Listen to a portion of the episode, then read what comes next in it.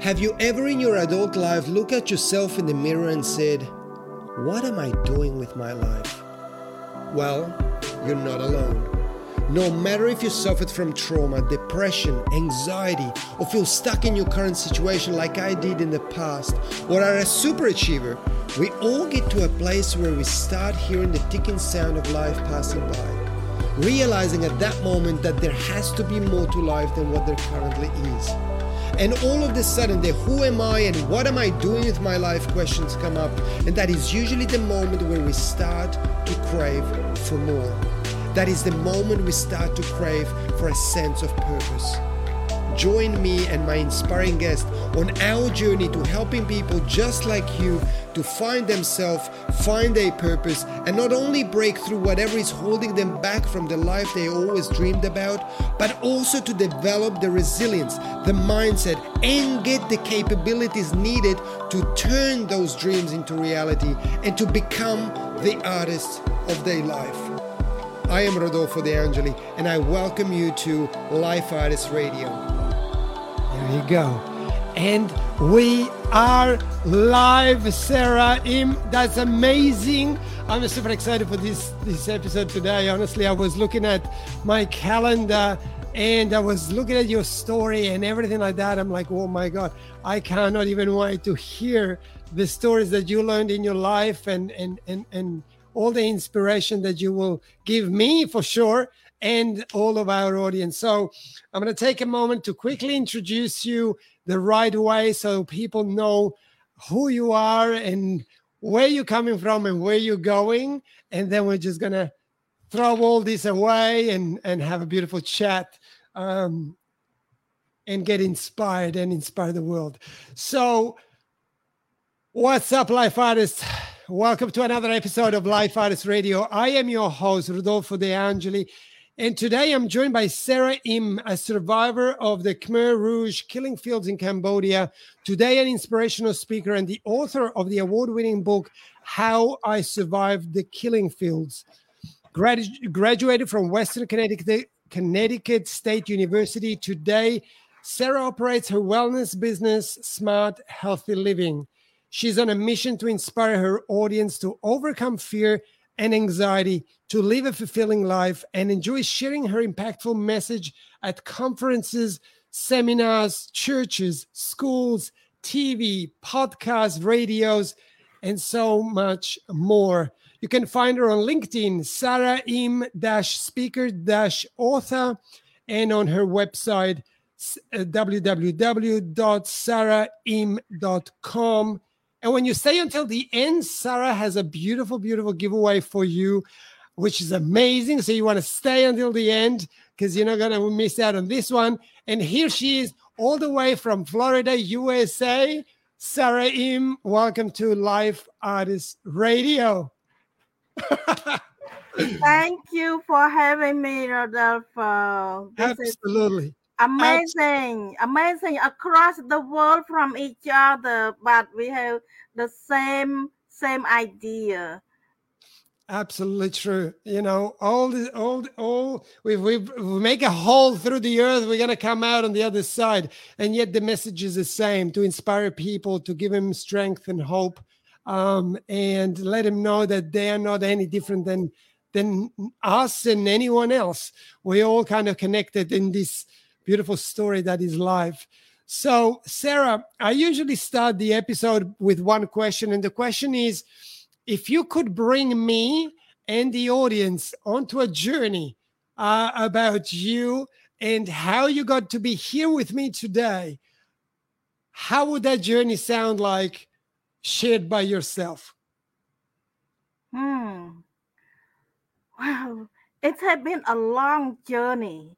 Oh, I bet it is. Up and down, up and down, and uh, go through. I went through a lot, but at the end, at the end, I landed in the beautiful uh, place in the world in Florida, United States, and get connected with you across the ocean in Australia. How amazing that is. And my goal is to help to share my story so that I can give people hope because if I can make through all the ups and downs in my life, they too can do it. Absolutely. Absolutely. So tell tell me a little bit about you. So originally from Cambodia, you know, I I read about your uh, you know surviving the killing fields of the Khmer Rouge. So how was that? How was how was Sarah as a little girl? How was the process? How was her life? How was her family? How was you growing up? Wow, it's um something beautiful. I love to talk about my childhood. I love to talk about my family because I grew up in the countryside, in the village in Cambodia, where my family, my my parents are farmers, and I was the firstborn. Oh, mm. I feel like so much love and and secure. Yeah. But How many sisters I, and brothers do you have? I have three brothers. Three. Oh. They are younger than me. So my family have the uh, well, my parents instill in me that you need to get educated. You need to stay in school because you don't want to grow up to be a farmer. It's hard work.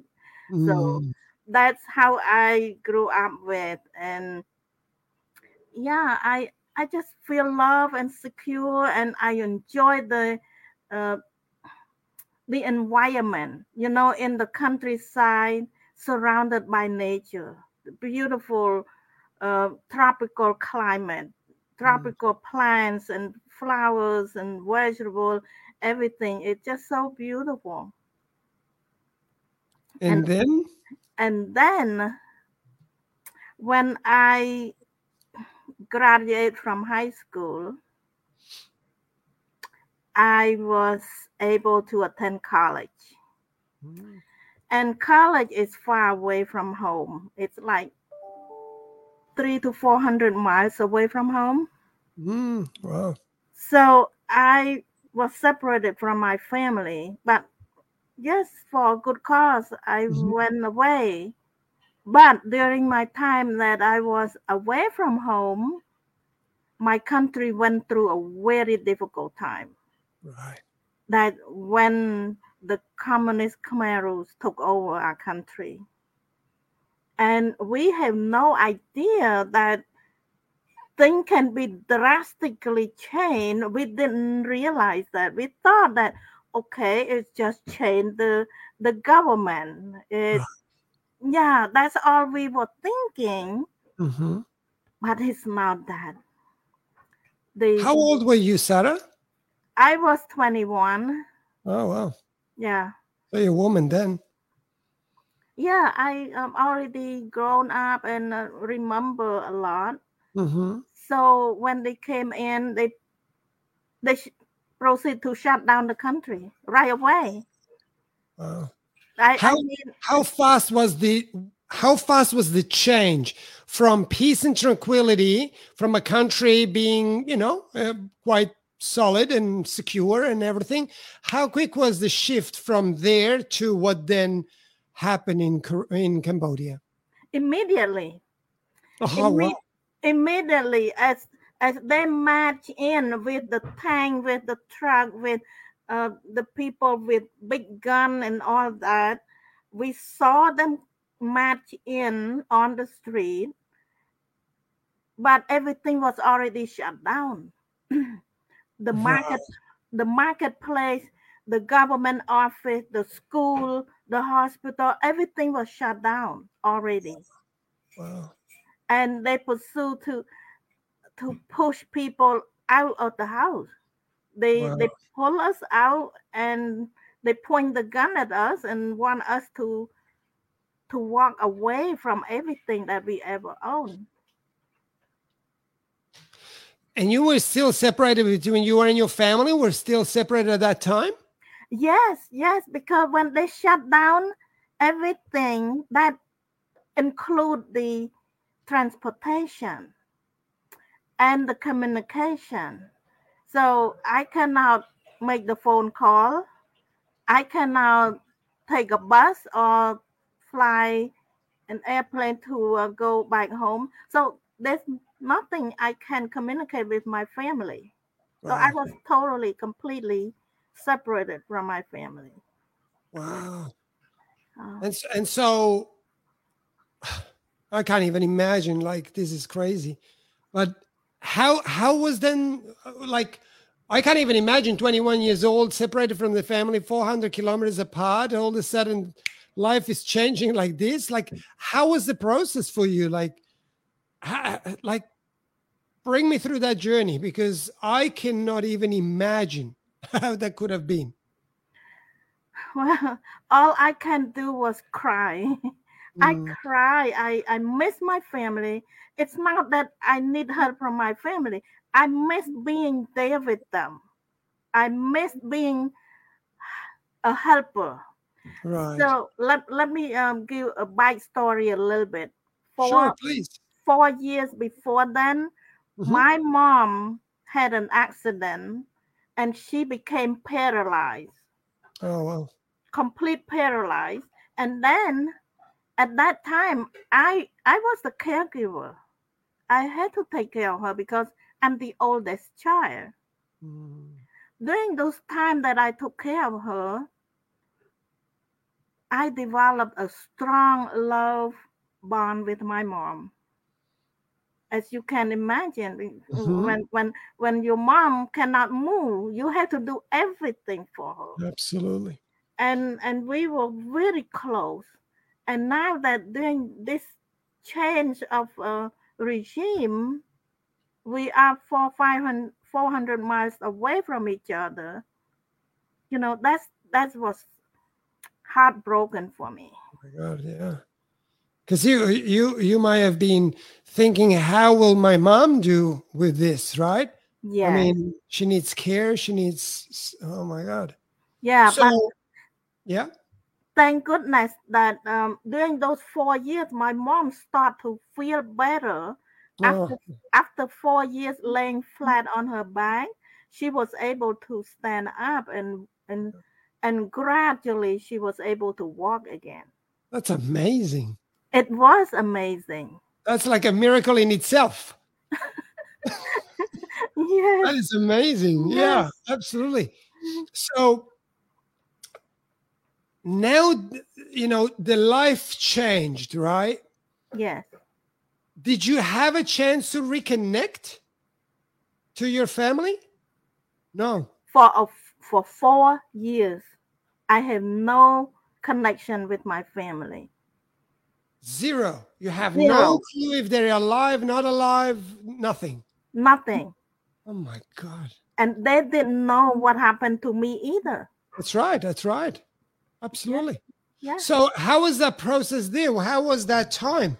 Like what happened to you? Well, after walking for a long time, uh, getting away from the city, that's what they want. They want all the people get out of the city. They want us to go to the countryside and they put us in the farming. Uh, we do rice farming. So uh-huh. I end up eventually I end up in the big camp, a work camp. It's a labor camp. Oh so in this camp there was one thousand people. Jesus. All single, men and woman. So my story, eh, all I know about is this camp. So there's different story in other camp in other region of Cambodia but I only know about this camp because I cannot. I don't have the TV to watch. I don't have Facebook to watch what's going right. on. Right, right. It's not nothing. So my story is based on what I experienced in my life. And you went into the camp at 21? Yes. Oh my God. For four years? Yes. Jeez. Yeah. Right. How was life in camp? very hard. The the working condition is it's horrible. We were working in the heat. You know, uh, Cambodia is a tropical country. It's hot Mhm. all the time, Mhm. and we work in the sun all day long, Like 15, 16 hours a day. my goodness. and uh, they only give us very little food to eat. Very little. And then we don't have a weekend. We work seven days a week. Jesus. and we only have a few hours of sleep at night. And we were exhausted. Because it, it's it's not a, a, a life you know you cannot you cannot sustain that way. It, it it's just the way that they punish us. They just want to work us to death. How how does a 21 year old woman cope with all this? Like in what in what mind frame did you have to go to to be able to go through this? Like how how did you do this? Where did you get the strength from? The faith, the trust that this would end and eventually you would be reconnected to your family like there has to be a hope right because if we lose hope it's all over right yes yes how was that for you sarah well i am an optimistic person but in this situation it's not easy it's easy to give up yeah But- But what helped me is the hope that I will be alive. I Mm. will be able to go find my family. I will be back to my hometown. So it's my determination that drive me. So Mm. so I'm pushing myself until when I got very sick be- because the condition is so bad. So a lot of us got very sick and many people die. And I got a few disease in my whole my little body. So um, at one point I was so close to death. But I was praying, I asked, because I cannot help myself at that time. And I pray, I ask God to help me. So that's another miracle that I want to share with you. please After I pray for many many nights, I feel like God gave me a little bit extra energy for me to walk away from that place that they put the, the sick people in. And I walked out from there. And one of the team leader saw me come out and she realized that I'm too sick. But I don't want to stay in the sick place because I'm going to die. Oh. There are a lot of people that are sicker than me and they are dying. So if Mhm. if I stayed there, I would end up dead. That's why I need to get out from there. So this young team leader, she she was so kind. She helped me. She sent me to work in the kitchen. That is the life saving uh, itself right there. I I feel like God answered my prayer because normally people don't get a job working in the kitchen. The people were pushed to work in the rice field all day long. So when I got to work in the kitchen, I had more access to food. I don't work as long hours and I work in the shade. Mm, yeah. So I get a better working condition there. So this is what are you're saying right now and i really hope that you uh, our listeners and the people that will listen to the, to this show will really stop a second and even if they have to go back for a moment really listen what sarah just shared because it's very very powerful. She shared that if she would have stayed amongst the sick people even though she was sick if she would have stayed with the sick people she would have died but she chosen to go somewhere where you, it's more it's more how should i say a more positive or empowering environment whatever that might have been because at the time you didn't know but you tried you got out of that place to look for something better right? And that is so important because oftentimes and i like to to hear to hear what you think about this and then we keep on moving.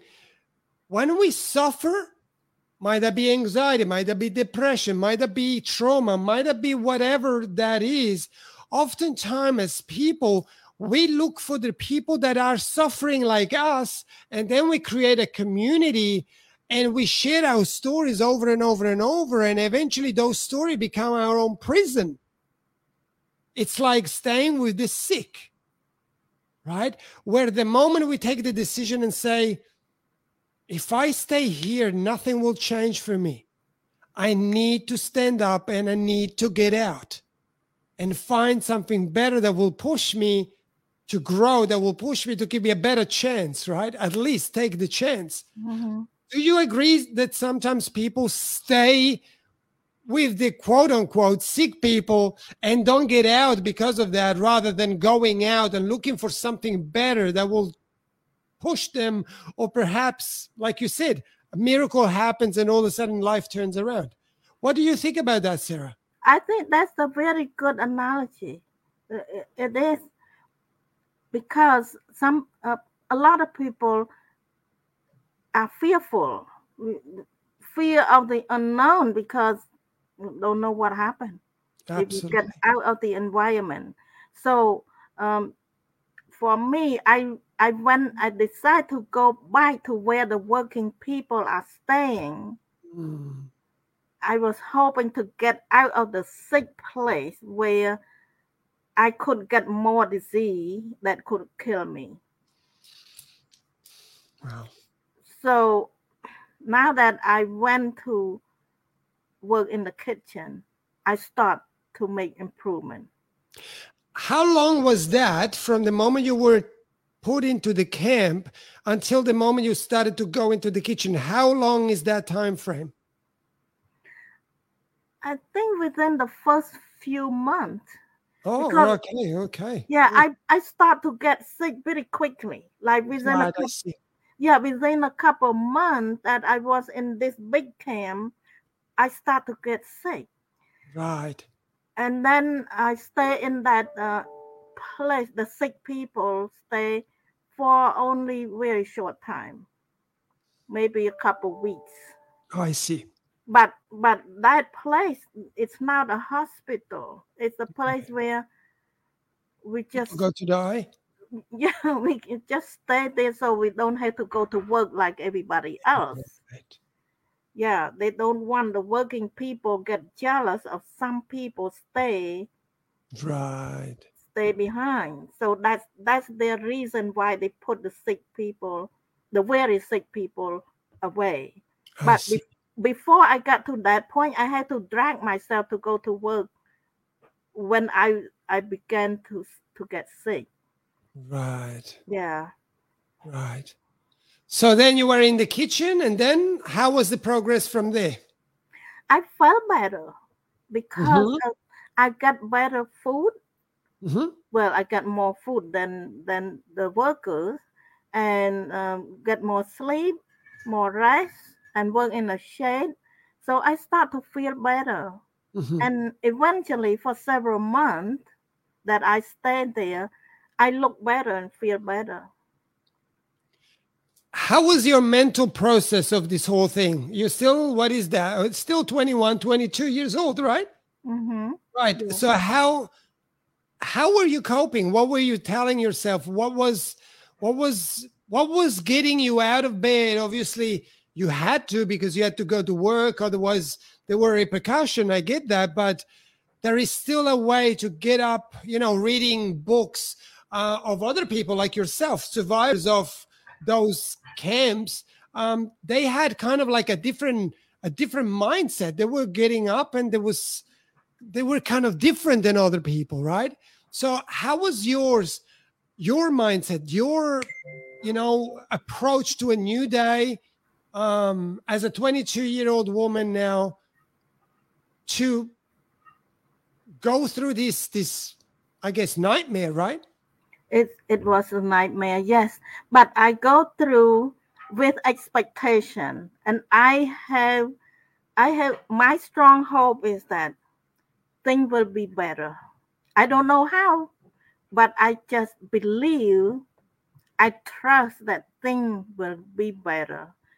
So um, it it it just the trust is it's the mindset that you don't think it's going to be worse. I think it might be better, but I don't know how long it takes. It, it just to have, have to endure that time.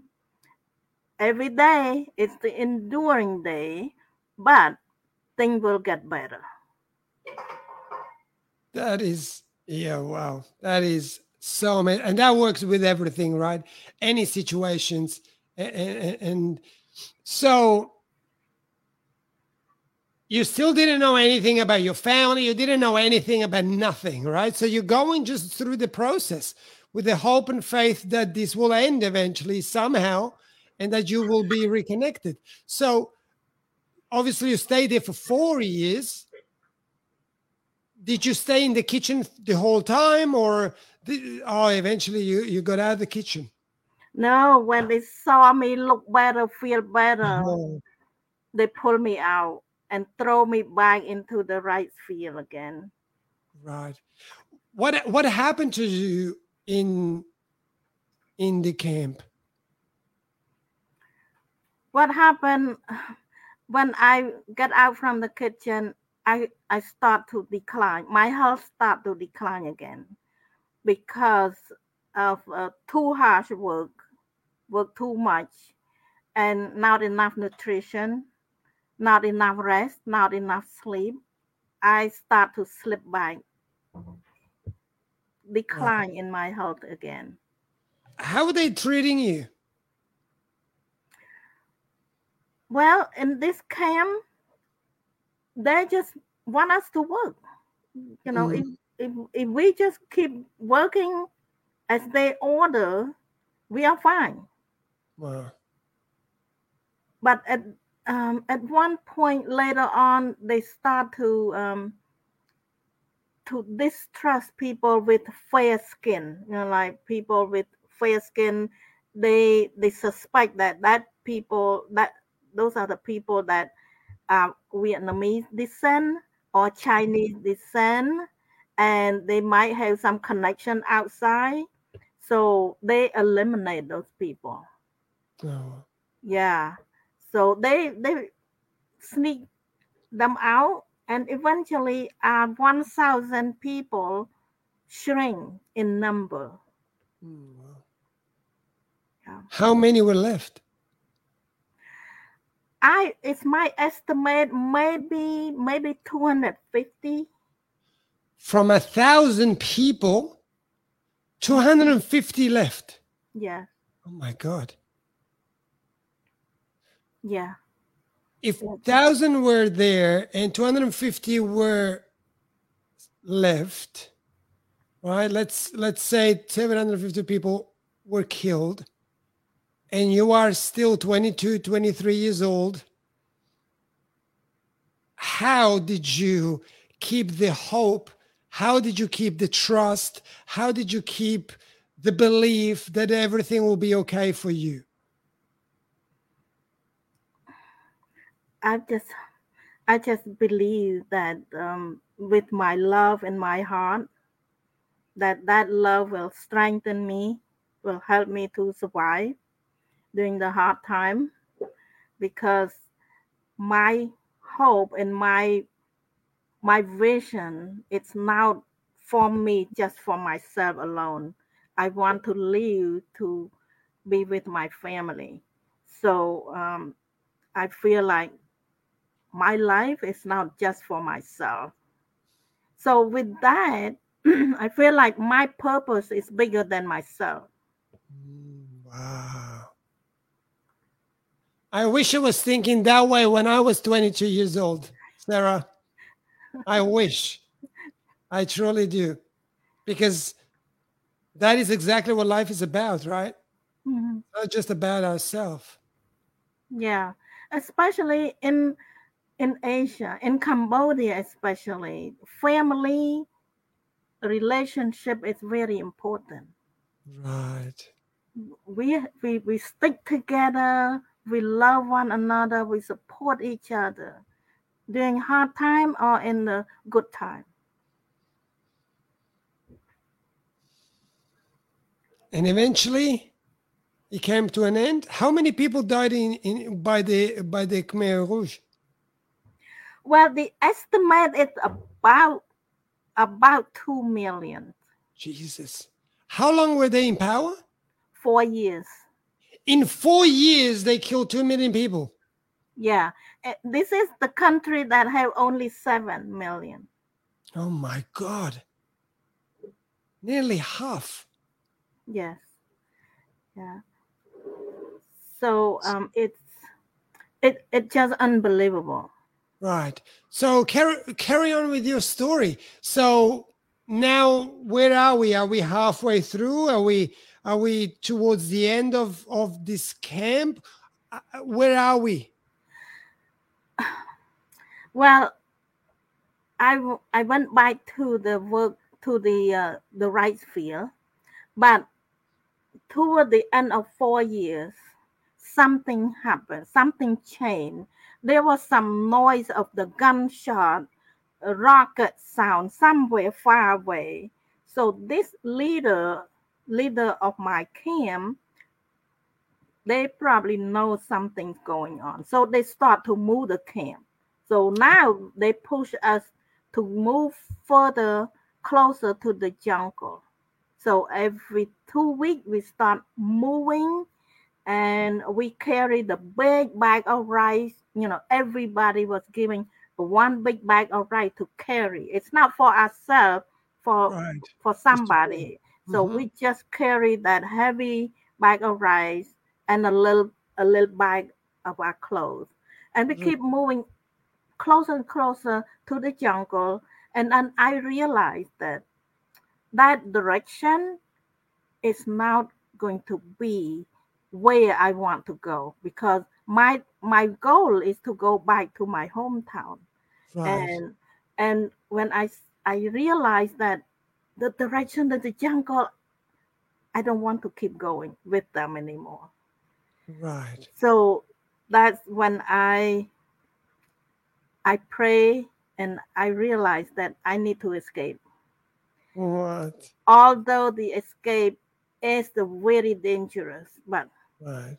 I rather die in the escape than dying without seeing my family. Wow. So I gathered three close friends and I asked to see if they are willing to move to to help me to escape, to go, you know, to escape together with me. And they say yes. And and we make plan. Uh, our plan is nothing too nothing complicated because we are in the jungle. It's very dark at night, so we work. We wait until nighttime and we we sneak out and and we don't really know where to go but we try to track back where we came from and we just want to make sure that the god did not see us so by grace of god he help us to escape and Oh we, my goodness. we made it out I can't even imagine. I tell you the honest truth. I do. I like. It's like for me. It's like watching a movie, right? You see that. Oh my god, they escape and this, that, the other. But to be in that place where you have to say, well, you know what? I I rather die trying to get out of here than not die by the hands of who is holding me back, right? Who is Mhm. holding me um, prisoner and stuff like that. yeah That is. s- and you- So you had no idea where you were, but you just ran, ran out, ran away. Yeah, yeah. I'm just uh, backtrack where I where I was coming from, so that uh, I might be able to find people that can direct me to where I need to go to my hometown. So So how did you so when you escaped did did they chase you? Did you did you did you you tried once and you made it away or uh, how was that? Like uh, bring us through the life of a 22, 23, 24 year old woman who is in the middle of the jungle, doesn't know exactly where she is, but she's escaping with another couple of people and she's finding her way back home. How is that? Like, did you have food? Did you what, what like? How is that? We uh, we got a little bit of rice in a small bag and a small can, and we just bring it with us. And when the morning come, the sun rise, and we realize that we are away from them. when we turn around, we didn't see them. So we we are so happy that we are free. Yeah. We are free from captivity. So it's it's it's very it's a very happy moment. Oh my God, I can't But even imagine. yeah, and it's scary at the same time. I bet, I bet Yeah. it is. I bet it is. So, so now you're free, Mm, you're right? You're free in the middle of the jungle, going looking for your family. How was that process? How how long did it take you to reconnect with your family? How was the process to get there? What obstacles and challenges did you have to overcome? How was your mindset still pushing you forward and and, and driving you? How was that time? Well, um, it's it's a long journey, Mm. but now we know that we are going to the right direction. We are now going to the jungle, and we are going back to the civilization. So that's that's a good image that I can paint it for you. Totally. It's now it's now the jungle. It's the civilization. So hopefully I will find my way to my hometown. So I did. Uh, it, it's a long, long step, but for the sake of our uh, conversation here, um, because my health is not not good at all. I I was declining and I was having a diarrhea and a you know, struggle Right. but but I can endure it because I know I'm heading the, the right direction. How long did it take you to see your family? I don't know, a few weeks, probably close to a month of walking. How were they? Were they They also taken by the Khmer Rouge? they they were safe. Well, Oh, they have their own story. They almost get wiped out in, in one gunshot, but oh, but uh-huh. that's that's another another time.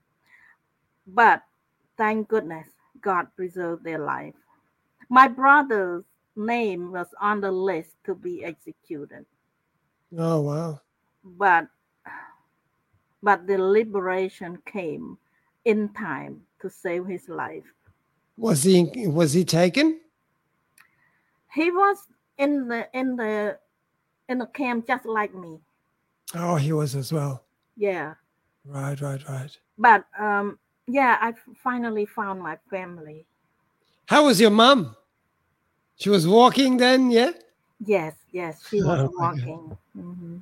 God, that moment of four years of keeping yourself motivated and inspired and hopeful and trusting and believing that everything will go exactly to that moment. Did you ever see that in your in your mind's eye, you reconnecting with your family? Yeah, I just imagine. I imagine that one of this day I will see my family. So for someone who suffers, you know, the reason why I ask all these questions is, is obviously, you know, well, thank God the Khmer Rouge is not around anymore, but obviously not many people today can go, you know, some people might go something through something similar, but the Khmer Rouge is around every single day in our head, in our hearts, right? Life can bring us something similar. It might not be that, but something very similar. Mm-hmm. And a lot of people, especially in the, wor- the way the world is today, there's a lot of little camps all around the world of people alone, right? Yeah. Trying to make it through all this. And many people are in silence, can't speak, don't have a connection. Many places in the world, people are, you know, are kind of disconnected, can't get together. I mean, I know that Florida is doing pretty well. Thank, thank God to the governments you guys have there. But many only places, you know, there's not much you can do. And for someone who suffers anxiety, who suffers depression, who suffers, you know, this type of pain, what could you say based on your story, based on your life?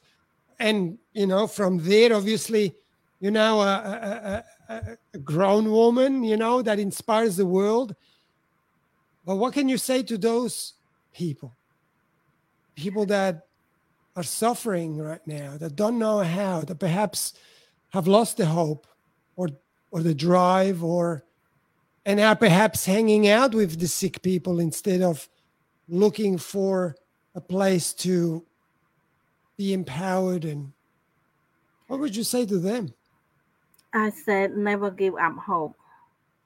Hope is is what you can hang on to and you have to have faith. Hope faith and love it hang together. They they all stay together. Mm. because in order to have hope you have to have like a strong love for something strong love for for people for me strong love for my family that's that's empower my hope and the faith you believe, believe something will be better. The strong faith, you have to believe that. If you don't believe that something will be better, you cannot be hopeful. You cannot have that hope. Mm-hmm. So you have that to have that positive or optimistic kind of, of mindset, of belief that something will be better. Right. So hope is so important and and have the courage. Courage to do something that it that can bring you to that place that you might you probably cannot do it if you stay at the same place. You have to have that courage. So for me, the courage that got me out of the jungle is very dangerous, but I have to have that courage because I have that strong hope that I will be able to find my family. So it's all go together. Wow. And it's so true. If you don't have fo- hope and you don't have faith or trusting that everything will be all right and the courage to follow through, uh, you know, and find that love. Um, it gets very hard. But in the same token, I gotta grab my cat here for a sec. Sorry about that. it's all live here. But um, you know, in the same token, Sarah, I'm thinking of people, you know, I work with people every day, you you work with people every day and a lot of people that suffer from past trauma, or perhaps today they suffer from anxiety or depression or things like that, oftentimes doctors put a label on them PTSD, ADHD, OCD, this D, and that D, and whatever else, right? Trauma and whatever. And all of a sudden, you know, people are walking around with all these label attached. And it's very hard for those people to take those label away and find the hope because all what those labels do is take the hope away. Yes. So, from someone as strong as you are, how how can someone in that position be able to to find the hope to be able to get into that mindset okay you need hope you need faith you need courage you need love which is for you and i is very it's it's how should I say? It's not easy, but we learned the lesson, right? We were there, now we're here. We uh, and I agree with you. I had exactly the same hope, faith, trust, you know, and and and, and courage and, and love, and a passion and a vision. But I remember when I was at the beginning of this, it was, you know, in 2010, I was nearly putting my head through a, a, a, a rope and I was about to to you know kill myself in my garage. And then there was a moment that something happened, and then you know I was able to wake up, and my journey started from there. The last eleven years, right? So I was as well in. I wasn't in. I wasn't in the camp of the Khmer Rouge, but it was just another camp, mm-hmm. one that I built, right? Yes. And and so the question is for someone that is listening right now that that says for himself, well, it's great that you was able to find the hope. It's great that you was able to find, you know, courage and faith, but I don't have that. How can I find that? What could you say to that person? What could you say to the person that says, and I get that often, my doctor said, I have this. My doctor said, I have that. My psychologist or psychiatrist said that this is what's going on. And there's no hope for me. How can they break that wall? Yeah, I think um, one a lot of wonderful things that we have in a free country. We have alternative medicine. We have holistic practitioner. Um, we have all kind of healing modality. We can explore. It's just like like me. I can explore and get out of that camp. I get out of that sick place and escape um, people can escape from their own label mm. if if they want to. You hmm. have to have the courage to want to to escape. You know that is just a label so that they can give you a prescription. But you don't have to take it. That's that's like a sentence that somebody put a sentence on you. You don't want to take it if you want to change your life. Wow. So powerful. This is so powerful, Sarah. 100% don't accept this sentence, right? Yes. Yeah, it's don't like a sentence. Yeah, like a sentence that they put it on you. You don't have to take it if you can. so amazing. This is so, yeah, 100%. I even wrote it down. It's going to be a part of probably the title or a subtitle of this show.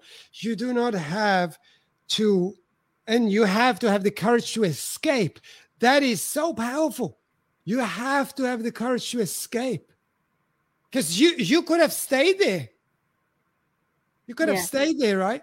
Yeah. So that decision of saying, yeah, no, I I rather die on trying than not dying being here. Yeah. I escaped three times. Oh my God, three times? The first time is escape from the sick place. That's the right. second time is escape from the jungle. the third time is escape from Cambodia Wow. because 1980 that's when I left Cambodia when the country was still chaotic. And um, the the future is very it I don't see a good future. So my mom encouraged me to escape. So three times. Wow. talk about somebody who who did it oh my God. because because because if if I if I wait until there there is an airplane to fly out of Cambodia, I can wait decades, Mm. ten years later. So you left family behind and went. Yeah, yeah, with with my mom's permission. Wow. Where did you go from there? Why? Where? Where did you go from? You left Cambodia. Well, I went from uh, went through Thailand Oh, the Thailand. because Cambodia is next door to Thailand. Right. Right. and my my hometown is is in the province that adjacent to Thai border. oh, I see. Yeah. So you sneak through there. Yes. Yes. And- and- a- it's another dangerous escape, but It's just like a movie. How old were you then? I was 26. 26. Yes. Oh, what? Oh Yeah. my God. So now you're in Thailand and looking for a way. And when did you end up in America? I arrived in 1981. So I in transition more than a year in transition before I arrived to United States. That was the goal to go to the US. Yes. Yeah. Wow. Yeah, I have a connection. Uh, my mom's cousin had been to United States for for study. Right. So that's the only connection that I have, and um, he was so kind to sponsor me to come. Right. Right. Right. Yeah. You and and and your family stayed behind, but they they were okay. They all they all They are fine for a few years, and then later on, uh, they escape also. oh they came to the US as well. Yes. Oh, great, great, great, great. Mhm. Well, that's an end of a great story right there. yes so so my my first departure was very helpful because i can help them to come but but their journey is a lot harder than me. They um by the time that they get out from the cambodia the camp that was um, open during my time it was closed. So when my family arrived to that camp there was nobody to register them. So they came in as undocumented Oh, undocumented people. So it make my job very difficult to sponsor ah. them to come. I see. So they Yes. they spent five years in hiding in in the border. Wow. Yeah. That's where your courage is coming from and your faith and strength and everything. Because they were the same, right? Yeah. That's Yeah. that's incredible. Now tell me, you just touched before earlier, you you touched on holistic ways and methodologies and so on. What what what holistic methodologies were you referring? Well, um, I am not a holistic person, but I believe in it. But there are so many modalities. Right, Nu- nutritionists, right. um, the holistic person that that help people to get well, mhm, they treat people as the whole body. Right, They are not specialized in one area. of course. it's uh, totally different from the medical community. I, I don't have anything bad to say about the, the medical community. They have their own specialty, Mhm, but but sometimes you have to ask for a second or third opinion. Yeah, absolutely. when when you are labeled as oh you have this you have this you know you don't have that. You so you you experience that symptom. It you don't know what's going on. So so that's when when the holistic practitioner can help you uh, you know assess the whole thing to see what what seems to be out of balance all Mm. you need is to go to them and they will help you adjust the balance of your body it can be a chiropractor it can be an, an acupuncturist there's Anything. so many so Yeah. many modalities that can help people get well again Absolutely. I couldn't agree more. I mean, um, for me, my my way out of depression and anxiety was uh, alternative medicine. You know, I I I found shamanism back a decade ago now, which has become a very important part of my life today. Uh, it's also something that I do n- now today.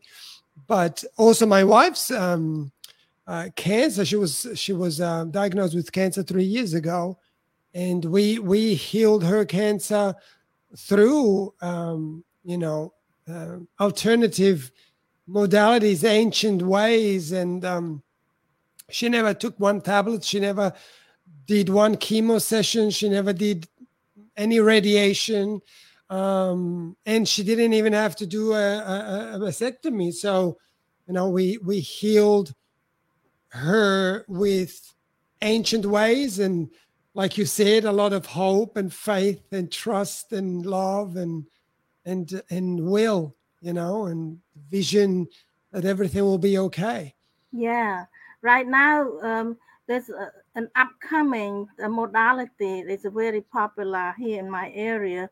It's a functional medicine. Uh, Mhm.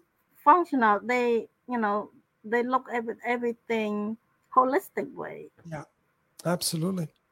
So so what do you do today? What do you what is your journey today?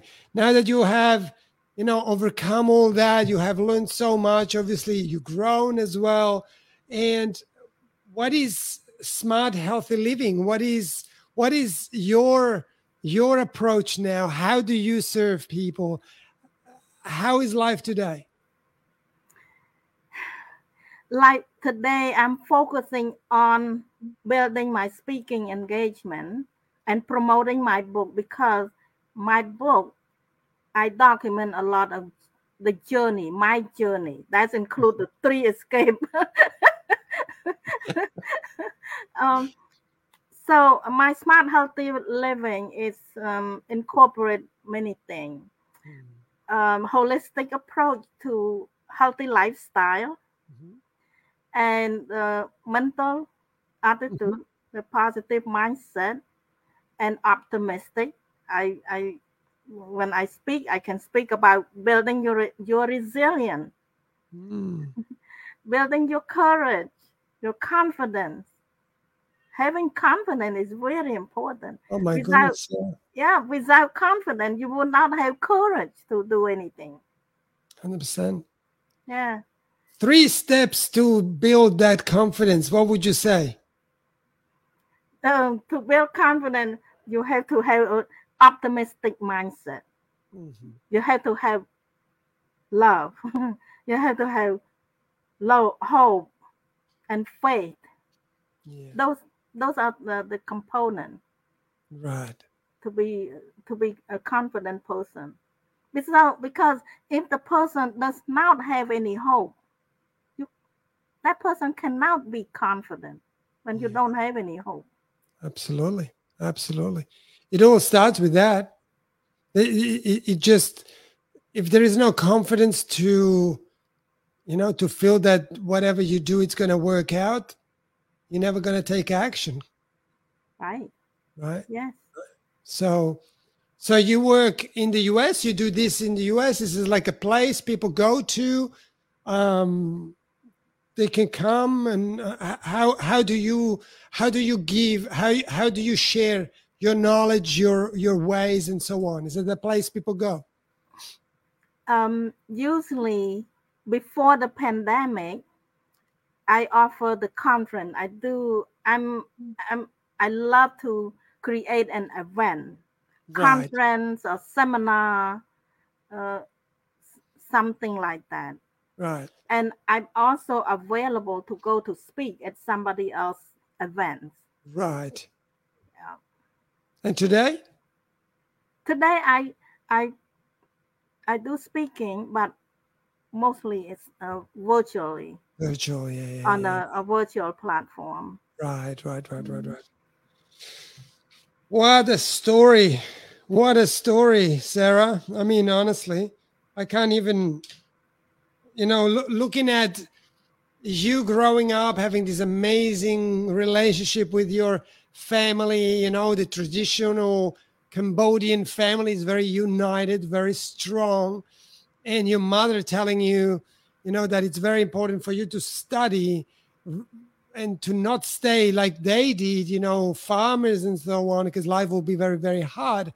And so you're traveling so far away, three, 400 miles, which is, you know, 700 kilometers more or less, um, as a young girl, woman, and then eventually, you know, the, the, the- the country going upside down, the government and the, the, the Khmer Rouge coming in and camps being created and you being held captive for four years, escaping from there, going back home, reunite with your family. I mean, just me saying all this, it's like, oh my God, how many lifetimes is this? Right? But then you arrived home, and then your mother, which is, by the way, incredible, your mother, because the selflessness, right? And this is what you shared as well. It's not about me. What I'm doing is not about me. It, it's bigger than me. The, the, the, the, the, the, purpose is much bigger than me. The mission is much bigger than me. And I think that's also a great way to find hope when all of a sudden we find that it's not about me, right? hmm um, and and your mother after not having seen you for four years encourages you to say you know what there's better there is better out there and you go through the border thailand and takes you a year to go into the us and eventually getting your parents over as well and, and today inspiring the world with your story with your seminars with your appearances man this is this is incredible this is amazing Thank you, Rodolfo. you Uh. I'm I'm honored that um, you invite me to share. Again, it's not about me. It's not about my story. It's not about the killing field. It's Absolutely. about it's about overcoming life obstacle. absolutely You go through life with all kind of obstacles. You mentioned that there are camp all over the world. It's not it's not the right camp that I was in, but camp everywhere. camp the biggest one is in our head right Yes, it's in our head. And uh, and and and that's what everybody is going through. Even the most empowered and positive people like yourself. I mean i can call myself you know i want to call myself a positive and empowered person but i have my own camp too. We we have that camp and i want i want to make sure that the, our our audience hears this because sarah overcame so many things i overcame so many things but we are not better than anybody else. We just we just took that step where perhaps many people that are listening now are exactly where you were are exactly where i were or was right? And mm-hmm. are about to take that step. And all what we want to say is have faith and have hope because if you do take that step it does work. Just keep at it right yes. Keep at it. That that's a good word. Persevering. That's that's that's what I um I omit to say. You know, if you believe that your family that's where you want to be, absolutely you have to persevere. you have to In- you have yeah, to. in order to get what what we need to get. Or what we want, right? What we want. Mhm. At the end of the day, nobody's gonna, nobody, nobody. What? How should I say? Nobody told you, oh, uh, Sarah. By the way, if you escape from here, you're gonna make it. Nobody said to you, oh, uh, I'm in Thailand. Just come over here. I'm gonna bring you. Uh, nobody came from America over and said, hey, you over there. Uh, yes, you. Can you? Uh, I'm gonna, I'm gonna grab you. I'm gonna bring you to the safety. Nobody did that to you. Nobody did create your program. Nobody did um, just invite you to go and speak. You created all that. Yeah. Right? Yeah. And you had the faith of doing this. So when we are in a low point of our life, and this is what what you shared so well at the beginning of this, you said, I was sick, very, very sick. But if I stay there with the sick people, I will die. And I had to get out of there. So, and I want to make sure that you that you are listening here understand that you are not sick. You are not broken. There's nothing there that can make you less than. All you got to do is choose to get out of amongst the sick people and look for something better, right? Yeah, yeah, yeah. Sometimes even though you know that there's a lot of sick people, but you find comfort. You you you the comfort zone that's that that keep you. oh my God. That is so true. So true. You know, when I was suffering depression and anxiety, one of the things that I was doing every single day, I would go on Facebook and I would spend hours in groups of people who were anxious and depressed as well. And all we would do is talk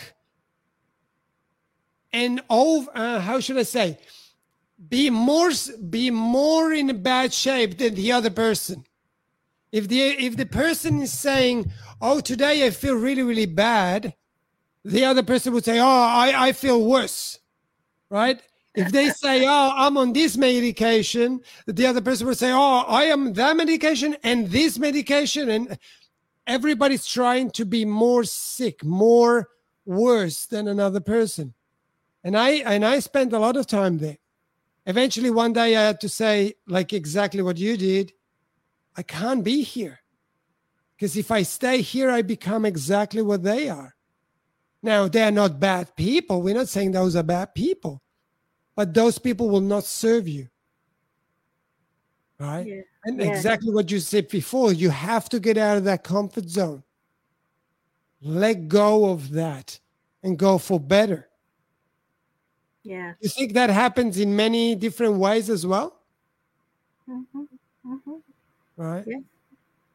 We get comfort comfortable in misery. Yeah. Um, sometimes it's okay to share to to connect with people that that have the similar situation, but you have to be quick to get out from there. That's a good one. It's okay, but then you have to be quick to get out of there. Absolutely. Oh my God. Yeah, totally. 100%. You know, I I reached out to a few groups that was earlier this year or late last year. I reached out to a few of those groups and I said to them, and this is a true story, and I asked them if if they were okay for me to once a week speak for 15 minutes. That's it. Any day doesn't matter, any time doesn't matter. Once a week, 15 minutes to help someone, perhaps share my story or give away a tool or something, right? And I Mhm. send the emails to the admins of those groups. Do you know that none of those people allowed me to do that? None. Wow. You know why? They said, if you come here and you do speak and people like find a way, who's going to be in the group? True story. True story. Isn't it crazy? Oh my goodness. if people leave, who's going to be in the group? So when you hear, you know, su- uh, support anxiety, anxiety support, and all of that, and you see that everywhere. You see that on Instagram. You see that on on Facebook. You see that everywhere. Every day, every day are quotes. This anxious, that is anxiety, this is depression, this is this, this is that. It's constant. And all of a sudden that becomes a label, that becomes a me too kind of thing. And the more deeper you go in there, the more you can't get out. Do, do you feel that is correct what I'm saying? Yeah, yeah, it is. Right. But the, there are a different kind of support group. I Mm, think another support group they they support people who want to get out. that's right. Yeah, yeah. That's right. It's called. There's one group that I know about. It's called Celebrate Recovery. Uh-huh. Their goal is to help people to recover from That's whatever right. the situation. Mm. So yeah you, you, got to be mindful where where you go into but you know it's amazing because sometimes and i test that sometimes on myself sometimes you put out a quote about anxiety right or depression or whatever or misery overall and you get a lot of responses if you say something of empowerment people don't like isn't it amazing Oh wow. yeah. A lot of people don't. If you are in that place, and I remember myself being there, if someone tells you something to do to get out of there, first, like you said, you might not have the hope or the trust that it works. But second, because you have such a strong identity, letting go of that identity is very hard for people then, Mm, right? yeah. Yes. Yes. Right. Wow. That label, that identity is powerful. We're going to be mindful. Mm, know, got to be mindful. It's like a, an alcoholic, and that research has shown that an alcoholic that says, "I, it's been ten years I don't I don't drink," that the person is still carrying the the label of the alcohol ex-alcoholic, right? I'm an ex-alcoholic. That still that identity is there, compared to a person that says, "I don't drink." that's a complete different different I- identity right so Mm. identity is very important and for you that was exactly that i'm not a prisoner i'm gonna get out of here right Yeah. Yes. it, it- it starts from that place so yeah wow what a story. What a story sarah. So we come to a place we come to a place in the podcast where most people now remember when they when they wanted to come on and they had to go through the questions. And there was one of the questions that said what is your favorite song?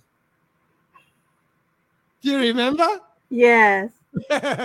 so most people are like, oh God, that's a weird question. Why? Why? Why? Right? So now we're at the part of the podcast where we're gonna listen to the song that you shared with me. I actually don't know the song, I never heard it before. So we're gonna share that for, for a moment, Yeah. and then I'm gonna get back to you with a question. Okay. Mhm. And and um and let's see what comes out. So I'm not gonna mention the song yet. I'll just play it.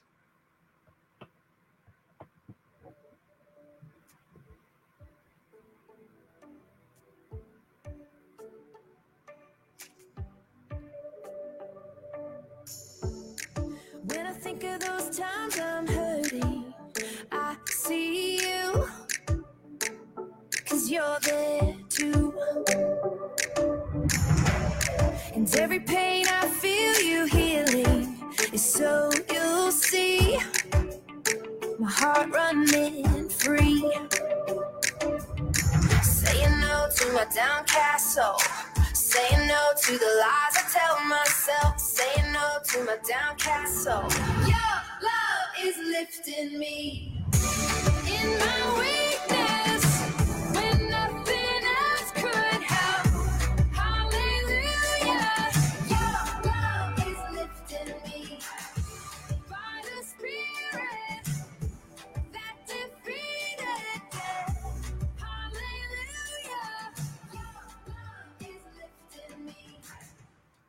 So this is Tasha Layton, Love Lifting Me.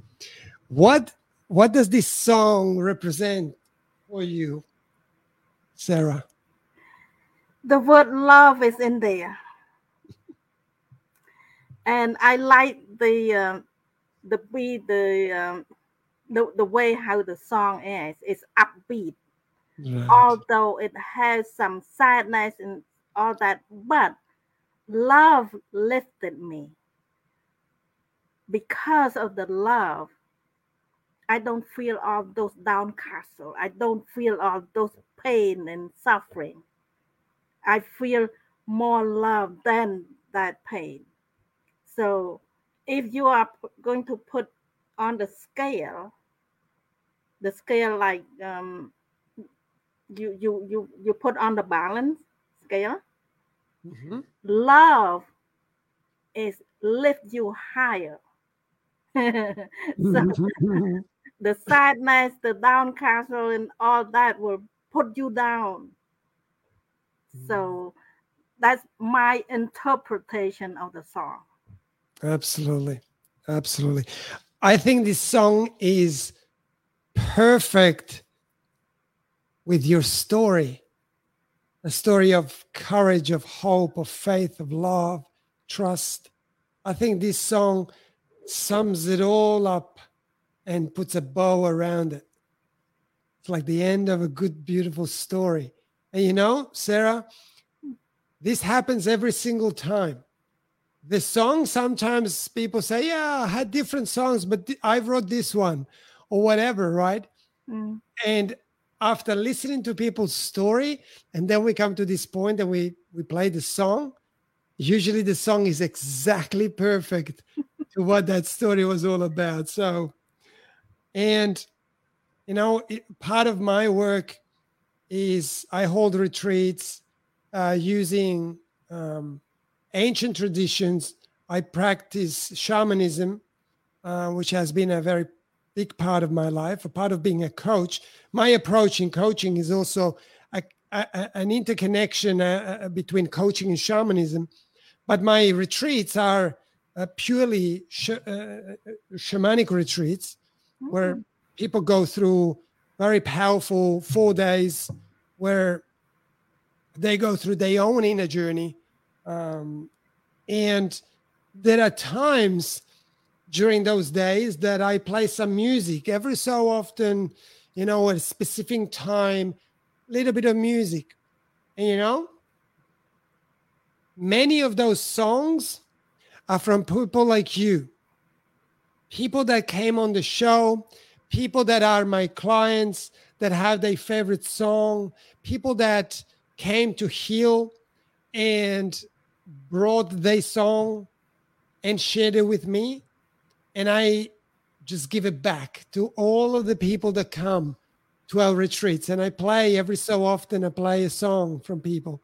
And this song here, just listening a little bit about it and, and the words, very, very beautiful. So I will eventually use this one day in one of my retreats for people. And, uh, and at that moment, I will think about you Mhm. about coming to my show um, and sharing your story with a complete stranger. And I know you do this every day, probably, but I don't take this lightly. I don't take the privilege to listen to someone's story lightly. Um, and so I will remember you every single time I will play that song. And um, hopefully, we get to reconnect again and do this again. And uh, perhaps I might, I might even um, read your book and and uh, and get you back, and we can talk about the book for a little bit. Uh, either way, I I want to thank you for sharing and for being here and and so on. Thank you for Absolutely. for sharing your your input. I appreciate that. And I appreciate you inviting me to share my story with your audience. And again, this is we do this together to empower, to help people. Absolutely. So so that they can get out of their own prison. Absolutely. Whatever Absolutely. whatever prison prison they created for themselves. Hmm. Sometimes the sometimes the prison that we create for ourselves is more secure than the one that we were put in. Hmm. Because when we create our own prison, we like to stay in there. we feel comfortable. We find comfort zone. Wow, that is a powerful one. Even though a prison, but because we built it, we're gonna stay, right? Wow, Mhm. wow, that is that is profound.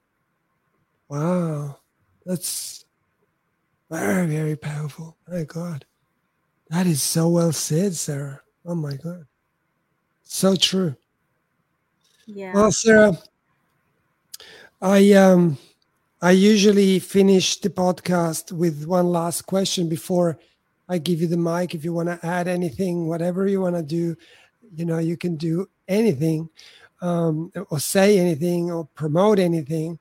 Um, but I have one last question, and the last question I always have on the show is, if you could ask yourself a question you to yourself. If you could ask yourself a question and give yourself the answer, what question would you ask, Sarah Im? Hmm.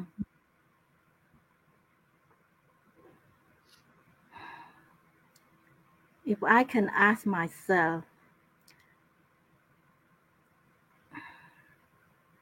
I would ask, why didn't I do this more often to reach out more people so that as a result, I can help more people. And I know that there are a lot of people that need help, but we cannot reach them. Mm-hmm. And it's it's so simple that we can encourage them by sharing our story, being vulnerable.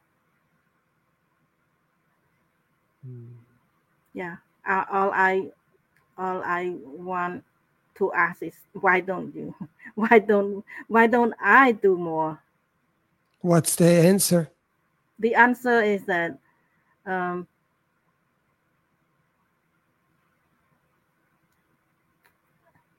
somehow somehow I I I don't partner with the right people maybe hmm.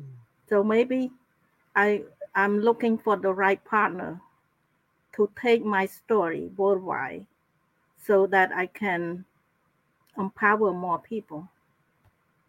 Wow. How could you adjust that? How could you partner with the right person or people? I think if somebody believe in my story that can help people to get out of their own prison, to have more hope, to not giving up, to not commit suicide. If that person believe in the cause, and um, we can team up, we can work together to achieve that. That is beautiful. I wish that upon you, my dear friend, because your story is powerful. You're very strong, very, very strong woman. Lots of wisdom. You have done it over and over and over. Um, I wouldn't know who else but you. So I really hope you can find that person, those people, wherever they are, and do your part and do your thing, and um, and help heal the world, one person at a time. Yes. I definitely, definitely wish that upon you. Anything else you wanted to add before we wrap the show up, Sarah? Yeah, I want the uh, uh, I want the audience to know, the audience, the listener to know that uh, my book is available on my website. If they ever want to read my book, um, they will get a lot out of it because because when you read, you get more detail. You get a lot more. So it's available on my website, sarahim.com. And that's where you gotta go. You gotta go and get this book. Hundred percent. I don't. I wouldn't want to miss this. So I honestly, how I survived the killing fields. Sarah Im on sarahim.com. Go and get that book. Read it. Reach out to her. Let her know that it that impacted your life. Reach out on the podcast. Leave a review about Sarah and how her story inspired you to get out of the prison and and have the trust and the faith to escape um, and go towards the life you really deserve and um, you know desire to live. And because you're here you made it all the way to the end. You listen to this incredible story and sarah wants to give you a free gift. And if you go to www.sarahim.com forward slash free dash gifts you're going to get a beautiful, beautiful gift from Sarah that you can keep, that you can go through, and that you can take her along your journey. You can connect with her on LinkedIn, Sarah Im dash speaker dash author. Her book again, how I how I survived the killing fields is on her website www.sarahim.com. Go and get it. And we thank you for being here, for hanging out with us, for listening to the show. Really hope we could serve you in any way. And please take one little step, one step out of the prison, one step towards uh, or out amongst the sick people, like, you know, sick in brackets, obviously. But, you know, take one step towards that light, towards towards the new you, right? And if you didn't subscribe to the podcast yet, this is your time to press on that button and subscribe so you get a notification whenever a new show comes out. Please leave me a review so you can help me grow and allow me to serve you even better. And if you feel that Sarah's story can inspire one of your friends or family, please share this podcast, this episode on all of your favorite favorite platforms. Because remember, nothing that is given to us is for us to keep, but to be shared. And if you go to www.ultimatesuccess.me, you will get a gift from me, a gift to help you take the first step to find your why, to get a daily step by step plan to own the day rather than let the day own you ultimatesuccess.me. And I'm out of here. I'm done. I thank you for listening. I thank you for watching. I wish you well, and I shall talk to you very, very soon. I'm Rodolfo De Angeli. You listen to another episode of Life Artist Radio. Ciao for now.